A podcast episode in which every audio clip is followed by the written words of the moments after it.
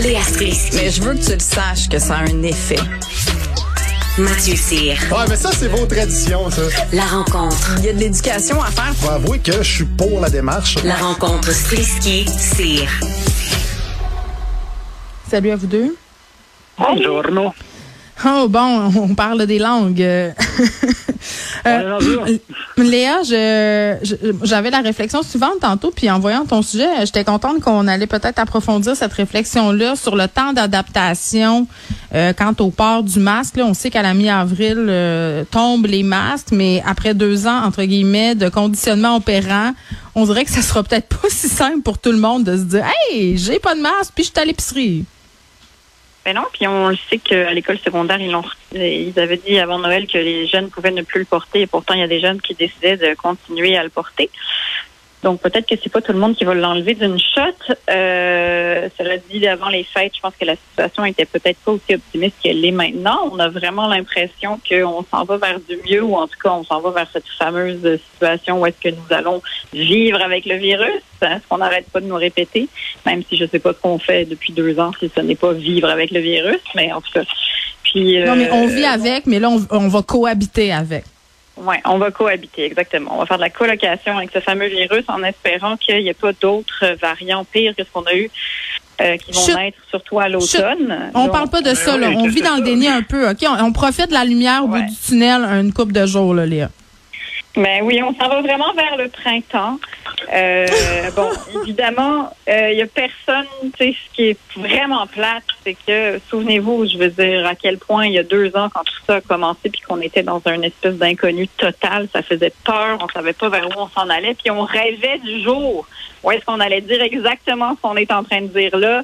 Plus de masques, let's go. À partir Ouais. je pense, du 12 mars, euh, on va pouvoir remplir les lieux publics à capacité maximale. Ça veut dire que les salles de spectacle, le centre belle, les théâtres, les cinémas, les restaurants, let's go, tout ça ouvre. On cherchait ce Eureka, ce enfin, mais à cause de la guerre en Ukraine, les choses étant ce qu'elles sont, on est encore inquiet. Ça, c'est comme le variant qu'on n'avait pas vu venir, le variant Poutine. Euh, c'est ce qui fait que, ben, on est, on est soulagé. Ça fait déjà un problème de moins.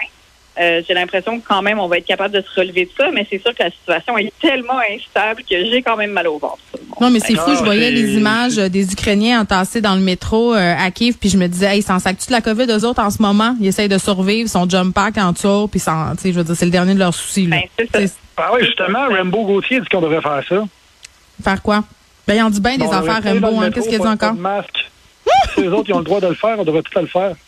Liberté, comme on dit, hein? Ouais. Mais pour revenir au masque, je pense qu'on va l'enlever à l'épicerie. euh, c'est sûr qu'on est rendu très, très habitué, mais en même temps, si on fie aux flèches, à quel point en deux secondes on a arrêté de suivre les flèches. Ouais, mais à l'épicerie, ça là. Ben oui, puis c'est grand l'épicerie, puis il y a des hauts plafonds, puis tu sais, je veux dire, c'est pas la place Mais- la plus exiguë. Le lavage demain, j'espère que ça va rester ceci dit, parce que moi, juste y repenser, ça m'écœure. Je peux pas croire qu'on tentait tout ça sans, tu sais, que les gens venaient de se décrotter le nez dans leur char. Ben oui, mais le, le- que, que le métro nous offre du purel à l'entrée ou le IGA ou euh, le Costco, je suis bien contente de Mais ça. Moi, cher. on garde ça.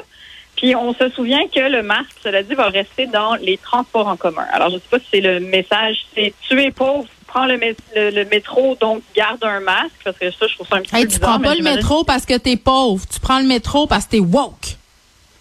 Oui, c'est vrai, c'est vrai, exact. C'est que une affirmation, ça. Ben, je sais. Moi, je, à cette heure-là, je fais beaucoup d'amalgame.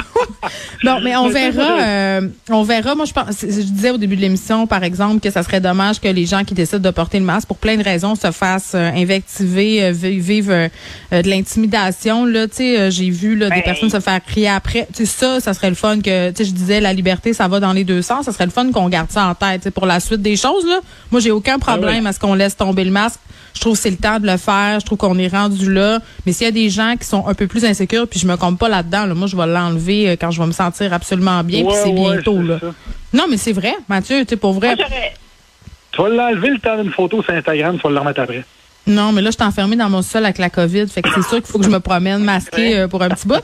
Mais non, moi, j'ai hâte de l'enlever. Puis à un moment donné, on est triple vaccinés. Puis, tu sais, je veux dire, euh, des so much we can do, là. Euh, Mais je masquerais peut-être ceux qui sont pas vaccinés, juste pour la leçon. Ah, le check l'autre qui veut faire. Ouais, tu veux je- vraiment avoir des courriels de haine sur Twitter. Là. T'aimes ça, dans le fond, attiser les, les complotistes. Exact.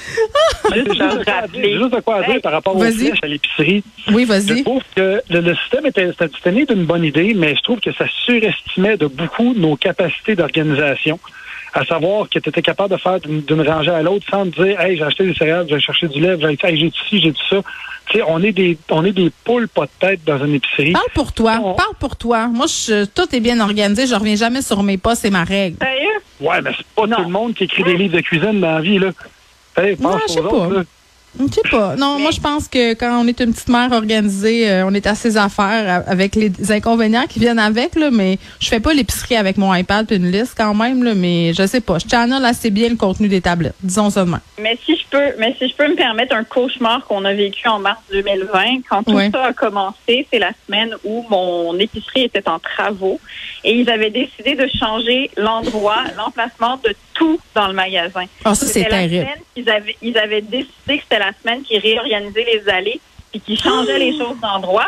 Fait qu'on se Hey. souvient comment déjà les tablettes étaient vides. On vivait l'espèce d'apocalypse du virus en sachant pas ce qui allait arriver. Hey, il est où mon Samba? Une épreuve insurmontable. Ben, puis là, tu savais plus où étaient les choses dans l'épicerie. Terrible. comme, La ah, guerre en Ukraine et pas savoir Voilà. où est le- la crème dans rangée, je, je, même combat. C'est dur. Même dur. les, les, les, les, paniers qui se rentrent dedans, tout, le monde qui s'insulte. Puis les boomers impatients, ça, ça me fait chier. Les madames qui sont en arrière de moi puis qui trouvent que j'avance pas assez vite avec mes enfants, je leur garocherais mon plat de pâte d'en face. OK. Hey, oui. c'est toi Euh, qui t'organises pour avoir des emails, là, Madame Peterson. Ah oui, mais moi, je suis habituée, je lis plus. Euh, Mathieu, attends, parce qu'il nous reste deux minutes, mais je veux qu'on parle euh, de feu les clubs vidéo, là, des derniers clubs Oui. vidéo d'Ab- d'Abitibi qui ferment. Je trouve ça triste. Moi, j'aimais ça. Moi, j'allais au Serre Vidéo. C'était ça, mon club vidéo à Chicoutimi. Puis j'étais bien amie Oui. avec le commis. Mathieu, il y avait des films en dessous pour nous, là, Cannibal Holocaust, Cannibal Ferox, Face à la Face à mort, la mort. 1, 2, 3. Oui, il y avait comme une liste d'attente, là. Tu sais, t'étais d'un cool, là, quand tu moi, pouvais moi, je, avoir veux dire, accès. je veux dire, pour les plus jeunes qui connaissaient pas cette époque-là, tu sais, il y en a peut-être qui nous écoutent, qui ont 20, Genre 22 notre ans, qui ont recherchiste, jamais là. connu ça. à te dire à quel point ça tourne la page d'une époque. Tu sais, là, je, je Oui. vous demande de rentrer dans l'ambiance. Tu sais, on se rendait au club vidéo, tu rentrais là-dedans, tu ouvrais la porte, déjà, tu avais une narine huilée tellement que ça sentait le popcorn. Oui. Tu ton temps pour... Il y avait tout un tapis louche qui était un peu huileux parce que justement, Ah, le popcorn oui. qui était tombé à terre. Puis là, tu choisissais Ouais. ton film en tenant ton amoureuse, ton amoureux par la main. Tu essayais de voir un film qui avait l'air le fun. Tu regardes en bas, voir, hey, y a-t-il un jeton? Ah, si le jeton est là, je peux Ah, le le prendre, il n'est pas loin à soir. Puis là, en même temps, il y a un monsieur louche qui sortait d'une espèce de pièce avec des portes de salon Ouais. dans le fin fond du club. Il partout comme s'il venait Oui. de voler une douzaine Puis de là, bananes. malaise, malaise quand c'était le père de ton ami, genre? Ouais, ou c'était ton ami. Là, tu Ouf. prends ton jeton, tu retournes chez vous, tu mets le film dans le VHS, paf, puis là, écoute, tu claques point break. Ah, si, c'était le bonheur. Aujourd'hui, tu sais, tous ces efforts-là, les jeunes appellent ça du crossfit. Dans ce temps-là, c'était regarder un film. Puis moi, ce que j'aimais de ce temps-là, c'est que justement, tu n'étais pas aussi fiché que tu l'es maintenant. Tu sais, même si tu regardais Point Break, tu recevais pas 150 000 publicités de surf pendant les trois mois qui suivent. C'est vrai. Maintenant, avec Netflix, tout le monde te traque, tout le monde te suit. Moi, mes enfants tripent sur les Avengers. Te dire le nombre de patentes d'Avengers que je reçois, dans mes, même dans mes courriels, tu sais, qui ont retrouvé mes courriels. Fait que là, je me désabonne, mais là, ils me retrouvent avec d'autres données. Je Et sais. moi, Nous, on a fait un blitz de Marvel, puis j'ai du harcèlement de super-héros, moi, avec, depuis ce temps-là. Ah, c'est quelque chose, hein? C'est fou. Puis la première fois que j'ai su que, que, que, que, que c'était fini pour nous, c'est quand j'ai loué un DVD. Quand je suis tombé du VHS au DVD, j'étais au début du film, je pèse fast forward pendant qu'il montre les previews d'un autre film, puis là, ça dit commande impossible à cet instant. Et c'est là que j'ai compris que l'humain venait de perdre contre Hey, la machine. Je veux juste te dire, là, puis on, on va se laisser là-dessus. Moi, au tout début, quand j'étais abonné à Netflix, c'était un service de location de films. Ils t'envoyaient des Mhm. films, t'es renvoyais. C'était ça, Netflix, au début, là. Tu vois, j'étais une pionnière. Hein? On vient d'apprendre ça aujourd'hui. je vous dis à demain. Yes. À demain.